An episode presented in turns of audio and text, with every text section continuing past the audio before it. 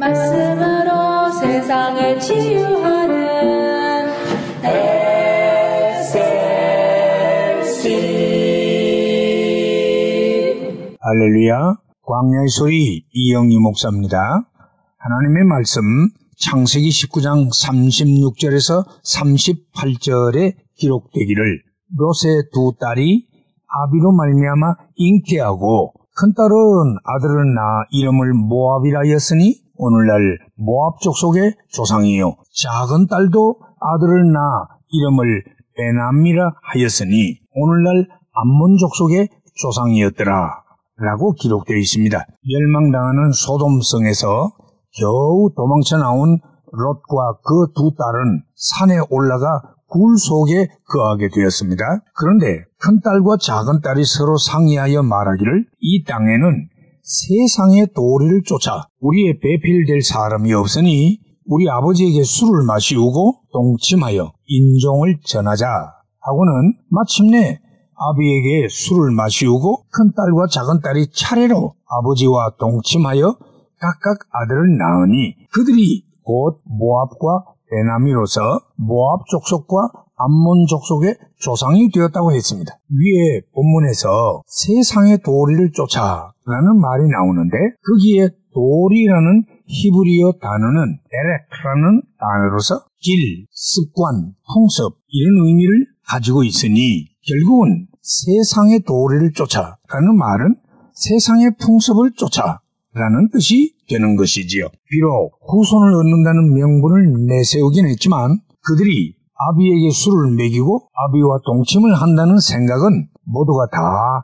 소돔과 고모라의 인생들이 가지고 있었던 습관이요, 풍습이요, 문화였습니다. 그들은 제대로 하나님을 알지도 못했고 하나님의 도리를 알지 못했습니다. 그들이 가진 사상과 생각은 완전히 소돔성의 세상적인 생각이었습니다. 그것은 전혀 신앙적이 아닌 세속적 불신앙 그 자체였습니다. 그들의 아버지인 롯은 전혀 여호와 경외함의 신앙적인 영향을 딸들에게 주지를 못했습니다. 그래서 그녀들은 아버지와 동참을 해서 자식을 낳는 기가 막힌 행동을 하게 됐고 그들의 열매는 모압과 암몬이라는 바람직하지 못한 후손을 남기게 된 것입니다. 신명기 23장 3절을 보니 암몬 사람과 모압 사람은 여호와의 총회에 들어오지 못하리니 그들에게 속한 자는 10대뿐 아니라 영원히 여호와의 총회에 들어오지 못하리라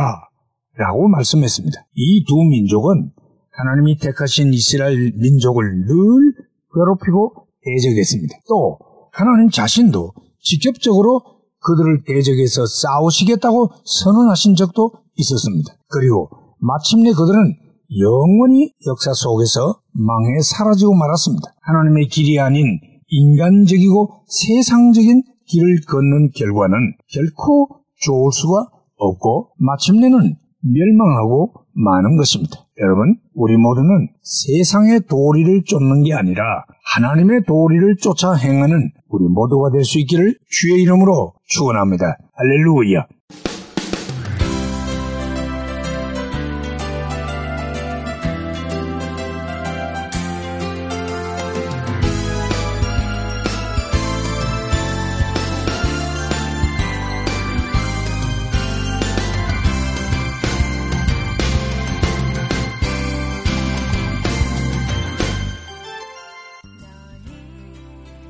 말씀으로 세상을 치유하는 SLC 방송 가족 여러분 안녕하십니까?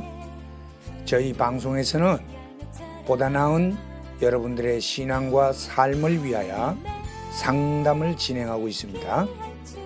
신앙 상담이 필요하시거나 혹 기타 필요한 의견이 계시면 이메일 주소 slcb 9191 at gmail.com이나 카톡 아이디 slcb 9191으로 보내주시면 되겠습니다.